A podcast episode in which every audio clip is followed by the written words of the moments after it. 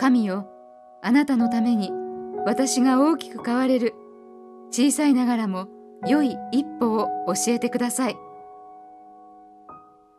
デイリーブレッドから今日の励ましのメッセージです。今日の聖書の御言葉。誰がその日を小さなこととして蔑むのか。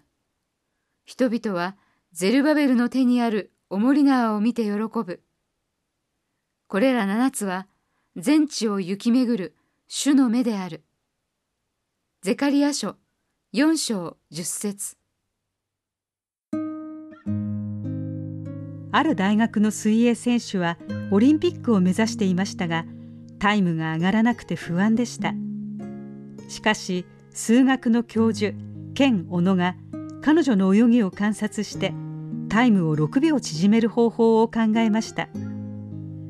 6秒とはオリンピックを目指すレベルでは相当な違いです。彼は選手の背中にセンサーをつけましたが彼女の泳ぎを大きく変えるのではなく小さな矯正をすればより効率的な水中の動作が可能になると明らかにしました。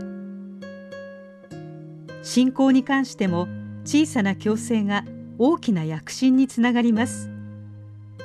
預言者ゼカリアも帰還後の神殿の再建を担うゼルバベルと心の折れたユダの残りの民に同様の原則を教えました。権力によらず能力によらず私の霊によってと万軍の主は言われると。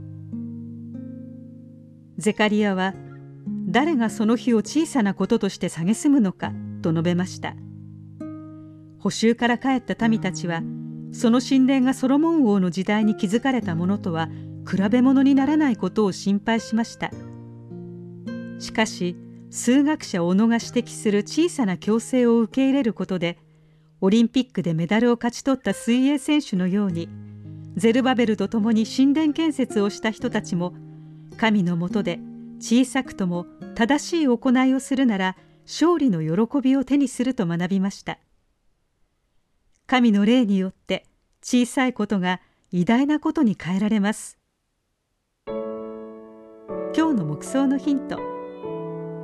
大きく華々しい行為に惑わされて信仰が停滞したことがありますか？自分を少し変えることで霊性が深まったという経験はありますか？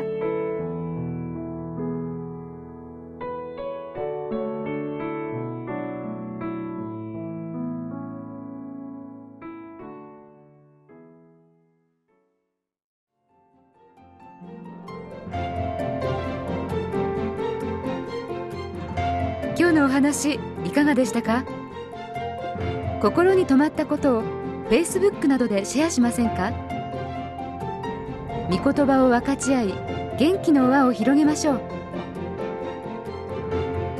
太平洋放送協会の協力でデイリーブレッドがお送りしました。